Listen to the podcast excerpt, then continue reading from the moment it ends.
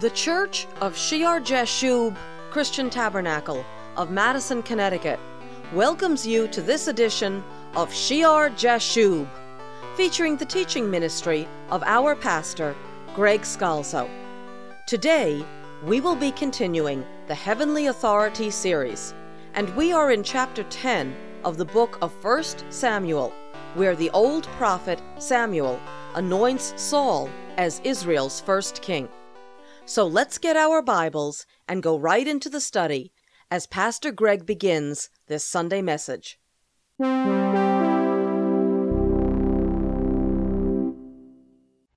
We uh, left off last time with the anointing of the king of Saul by the prophet Samuel. Let me reread 1 Samuel chapter 10 verse 1.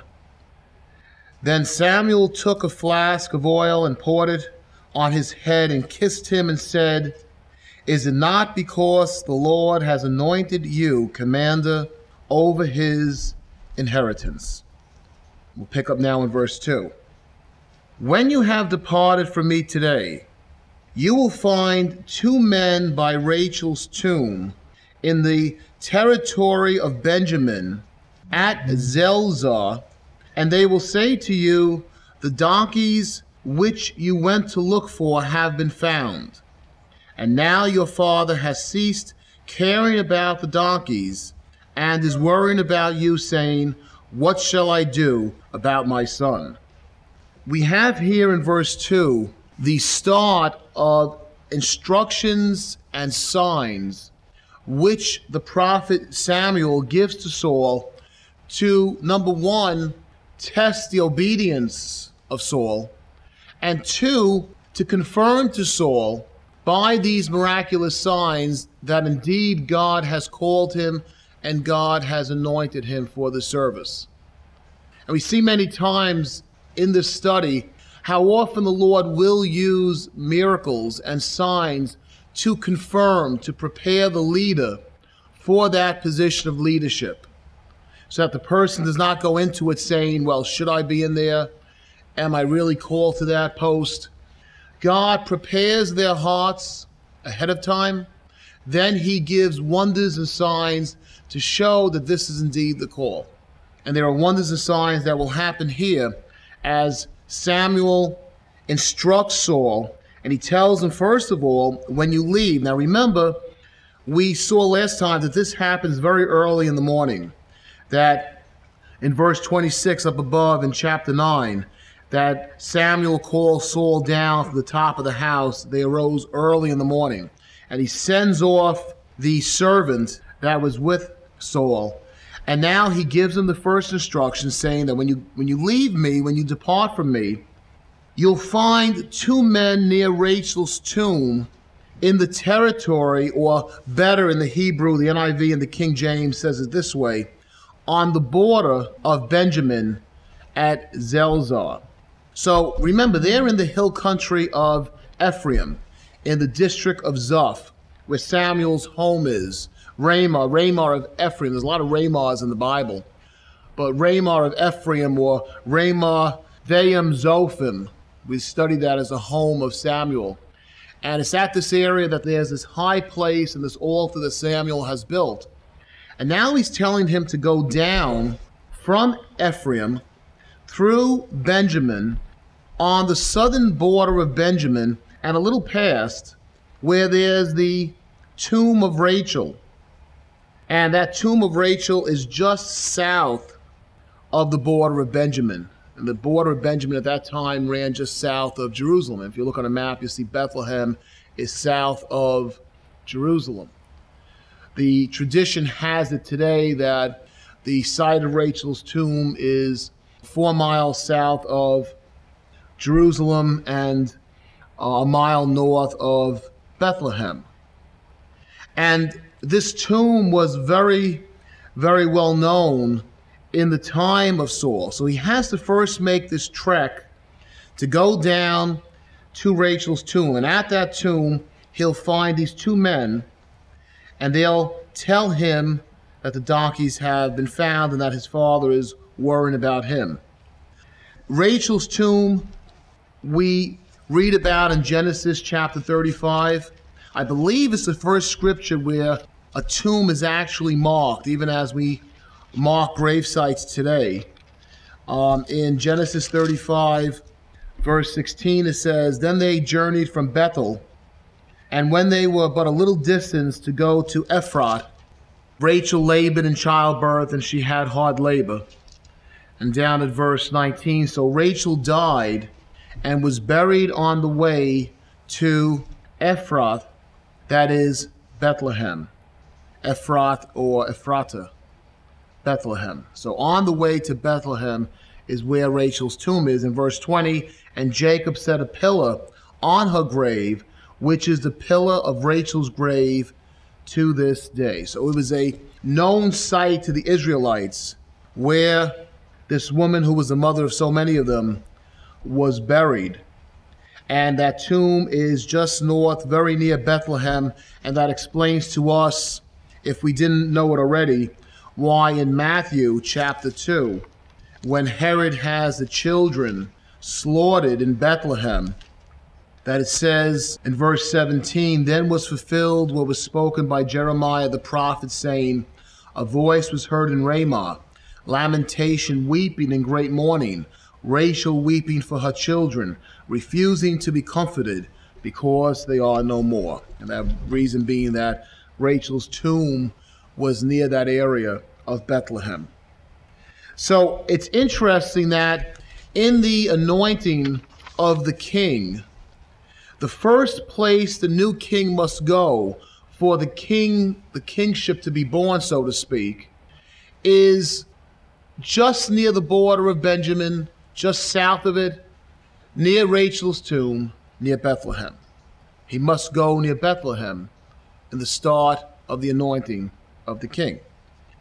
Here, Samuel tells him the good news about the donkeys, but that his father Kish is now worried about him. And Samuel gives him the exact location and the exact place and the exact way that Saul will receive this information. So it's a word of knowledge, it's a prophecy. It will be a sign when it comes to pass. There's one sign, Saul, that this is the word of God to you. Then the journey continues. Verse 3 he says, then you shall go on forward from there and come to the terebinth tree of Tabor. There, three men going up to God at Bethel will meet you, one carrying three young goats, another carrying three loaves of bread, and another carrying a skin of wine. So as he met the two near Rachel's tomb, now he will meet three others. And these three men are going up to God at Bethel. And if you have, most of you have a map at the back of your Bible, you can see now we're going from Bethlehem back north again to Bethel.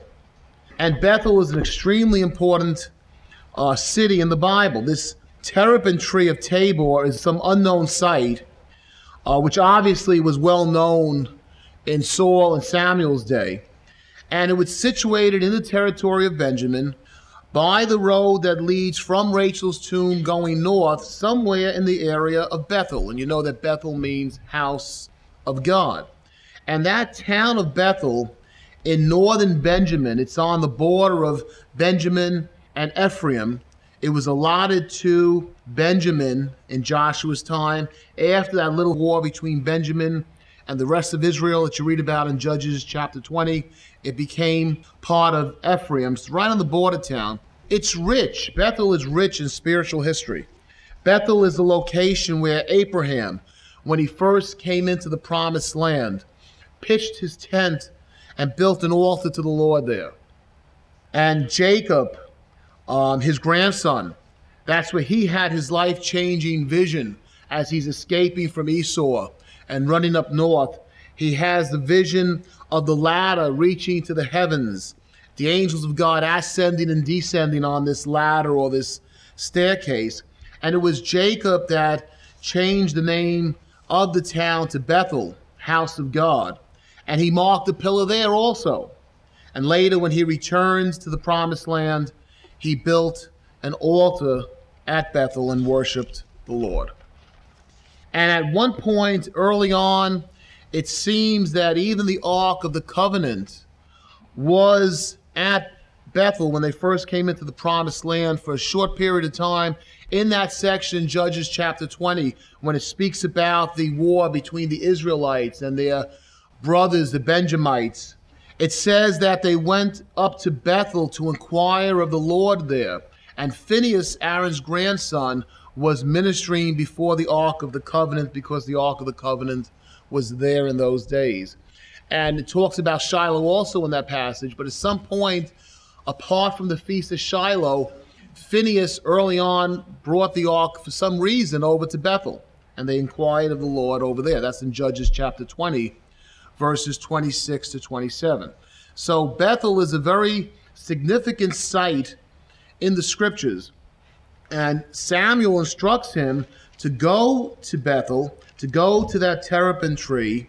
He'll meet three men going up to God at Bethel, and they'll have these sacrifices, these offerings. One's a meat offering, they have a drink offering. So there seems to be another high place besides the high place where Samuel is up at Ephraim. There's another high place where they're going and they're worshiping. He tells Saul in verse 4 And they will greet you and give you two loaves of bread, which you shall receive from their hands. So they give him a present, and it's fitting as a present for a prince. For some reason, God just puts it on their heart to give Saul two of the loaves of the three loaves they're bringing up for the presentation, the sacrifice before God. And it shows another sign. You've met the two, and the first two will tell you where your donkeys that you're so concerned about are. These three that you'll meet now will share something with you. They'll give you a gift. So the king receives the gift. And you think back to the Magi presenting the gifts before Jesus, the anointing of the king. And maybe they're giving him the gifts so that he has something now that he can offer as he goes up to the high place. And that's the second sign. And then it says in verse 5 After that, you shall come to the hill of God, where the Philistine garrison is. And it will happen when you have come there to the city that you will meet a group of prophets coming down from the high place with a stringed instrument, a tambourine, a flute, and a harp before them. And they will be prophesying. So he says, next, you'll come to the hill of God. Now, that hill of God very possibly is the same one we were just speaking about, the one where these three men are going up to God at Bethel to worship. And he's to go with them up the hill, up the high place, and also worship. And as he does, this third sign is you're going to see this group of prophets coming down from the high place. As always, we would greatly enjoy hearing from you. Our address is Shear Jashub, P.O. Box 518, Branford, Connecticut 06405. Though our P.O. Box is in Branford, our Sunday service is at the Memorial Hall on Meeting House Lane in Madison, Connecticut.